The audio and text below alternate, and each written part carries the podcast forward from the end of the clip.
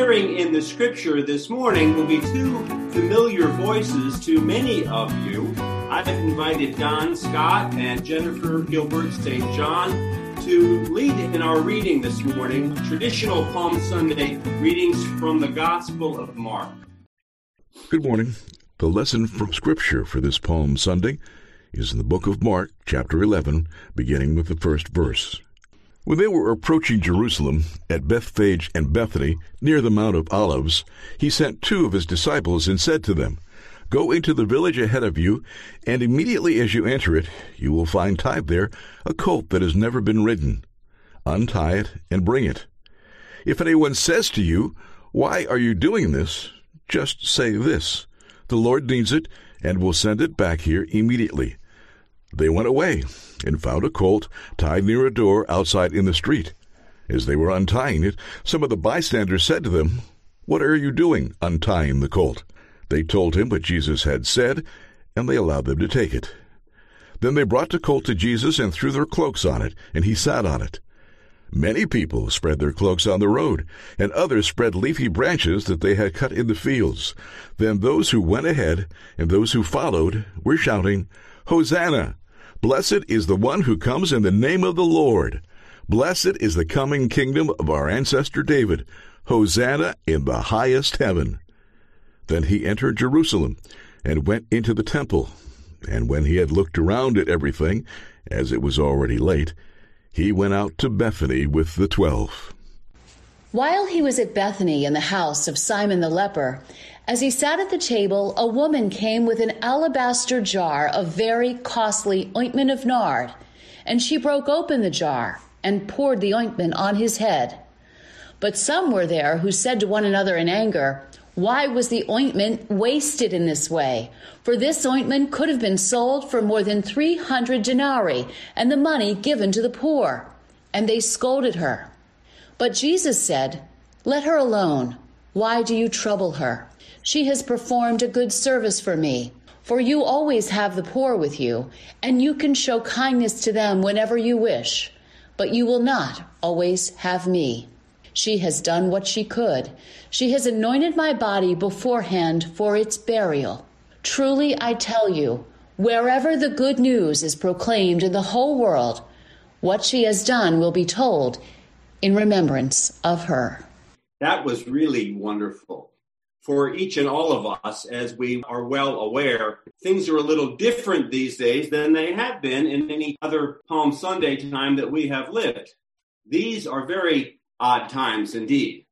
Bored and tense, busy for others, but perhaps very socially distanced, digitally connected, but still apart. We are living through a strange time of disease and digital wizardry a Washington Post writer this past week wrote that through these days of social distancing, our minds, he says, our minds are like whirling hamster wheels of worry and distraction. Stopping it all for just a moment to focus on the moment, on the hidden beauty of just being, is in and of itself a healthy act. It feels like a reset that comes from like unplugging a cord from an appliance interrupting a circuit.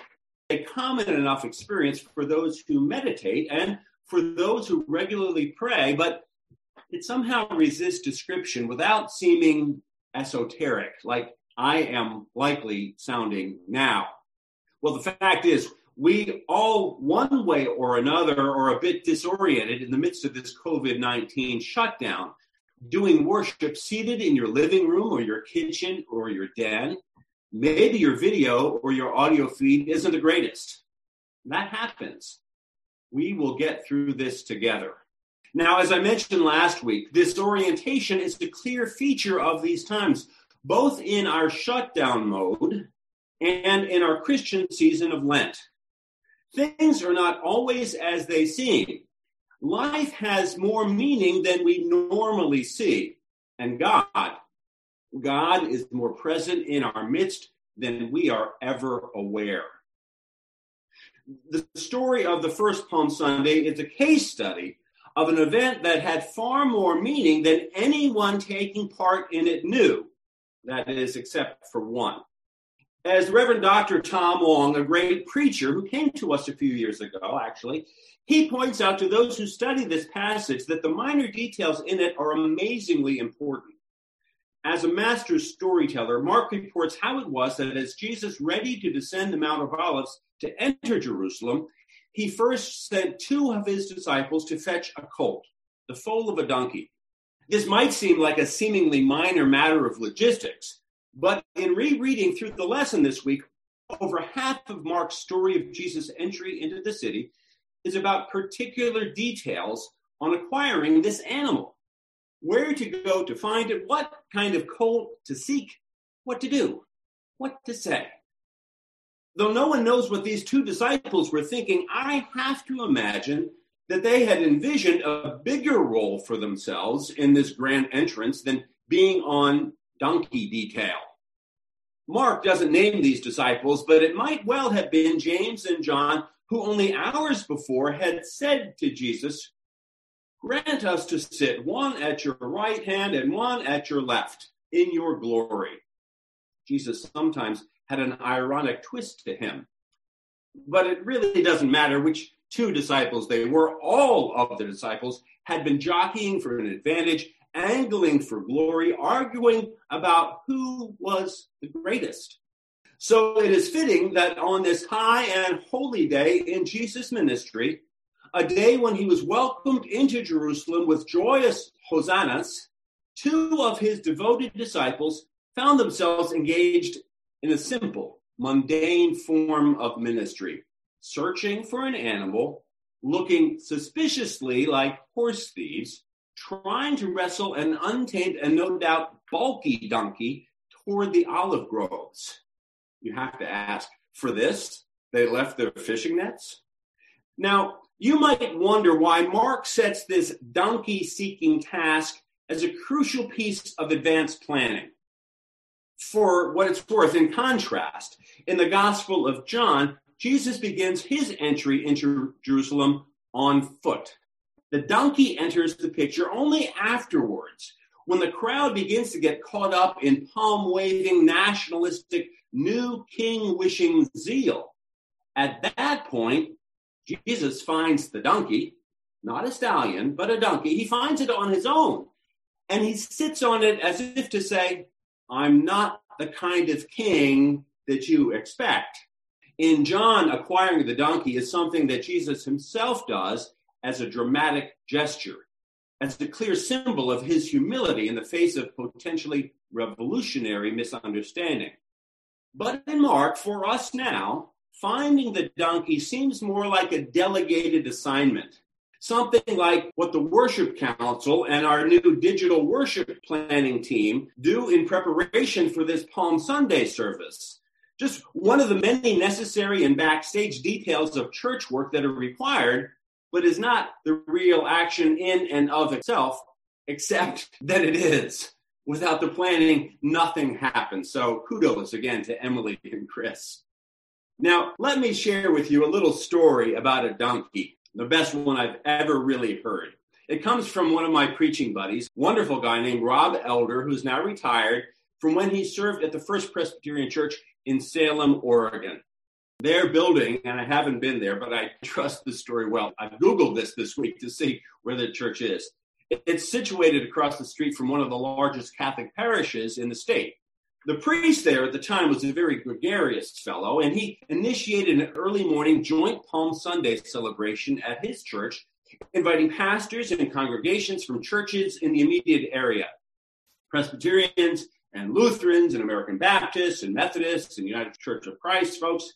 They had a short service early to bless the palms, with one of the visiting pastors delivering a few opening words.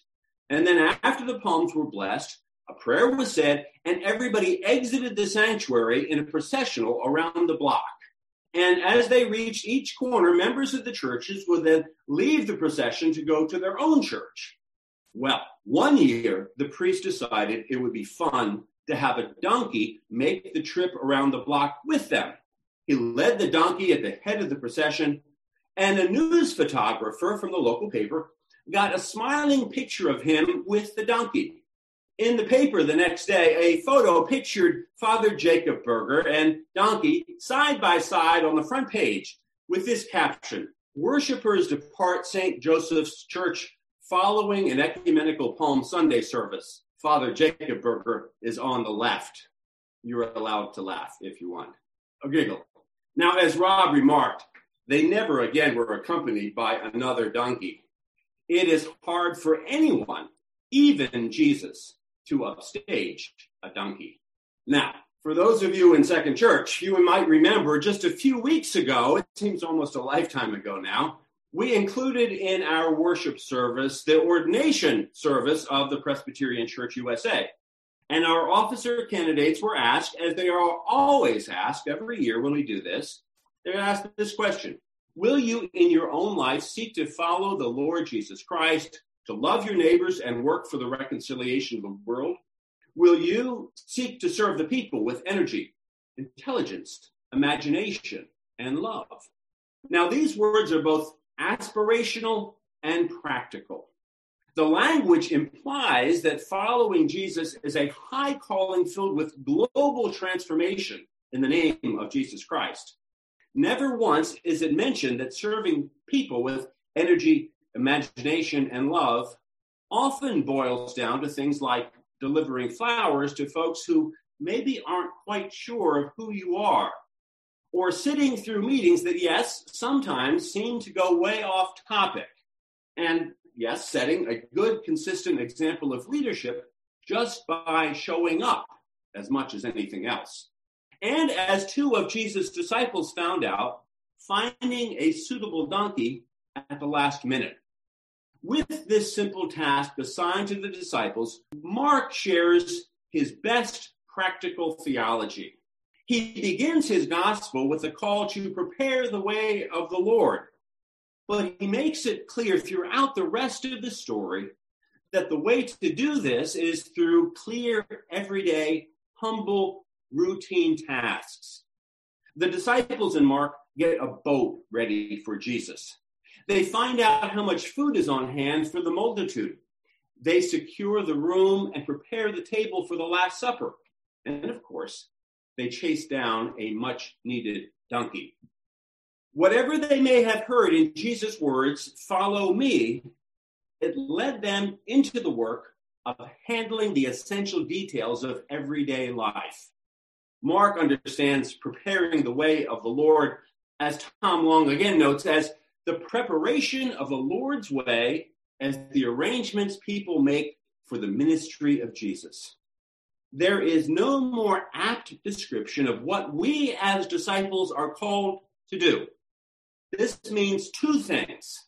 On the one hand, we are called to prepare the way for Jesus' ministry, and it is Christ's ministry, not ours, that it is all about. We are donkey fetchers. On the other hand, because we are, in ways often hidden even from our own eyes, preparing the way of the Lord, the ro- routine, seemingly mundane, donkey fetching details of our lives are really and truly part of the ongoing mission of Jesus in the world.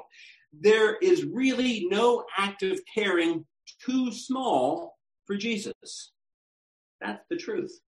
At first, in Mark's gospel, the disciples are sent out to proclaim the gospel, to cast out demons, to heal the sick, and to share resources. But Mark wants us to know that what this means and what this looks like are most often very quiet, even nameless acts. In Mark's world, preparing the way of the Lord may look like standing in the mire of some stable trying to corral a donkey for Jesus. Or, as our passage continues, it could look and smell like the woman with the costly oil, personally and generously sharing her gift with Jesus. Now, there was a time, as I've read this passage through the years, there was a time when the fact that this woman with the oil was unnamed was all that I could see in this passage. The apparent unfairness of nameless fame was first and foremost in my mind. But over time, and particularly this week, I've come to view this scene as a chance to see something else of perhaps even myself, in her. This woman honors Jesus with a generous outpouring of herself that fills a room with a sweet fragrance. Her action is an oasis of honor in a desert of brewing abandonment, thinking about the events of this week to come. While the other disciples were clueless about what is going to happen next in Jesus' life, this woman had some sixth sense about events to come, and she took an opportunity to honor him. Despite the gathering clouds and the darkness crowding in against Jesus, she manages to find a way to anoint him with a soothing, fragrant ointment. She doesn't ask for fame. Instead, she models an action for you and me to do the same. The fact is that we have more fragrant gifts to share than we know. The smell of a casserole brought to a friend or someone maybe we've never met. Flowers delivered at the door. A contribution made to a now shuttered nonprofit like Manna House or GEDCO or the YMCA and our own congregation as well, which can use all the help that we can get and that we can give. Jesus must have taken a very deep breath before he did what he did on that first Palm Sunday, taking that donkey ride. The details that he set in motion may have seemed small, but they were lastingly important. And the celebration that took place then has been remembered ever since. This morning, in our own small way, we continue our journey with Jesus in this small but exceedingly important way celebrating God's Word and Spirit, and even sharing a most memorable meal with Him today. Amen.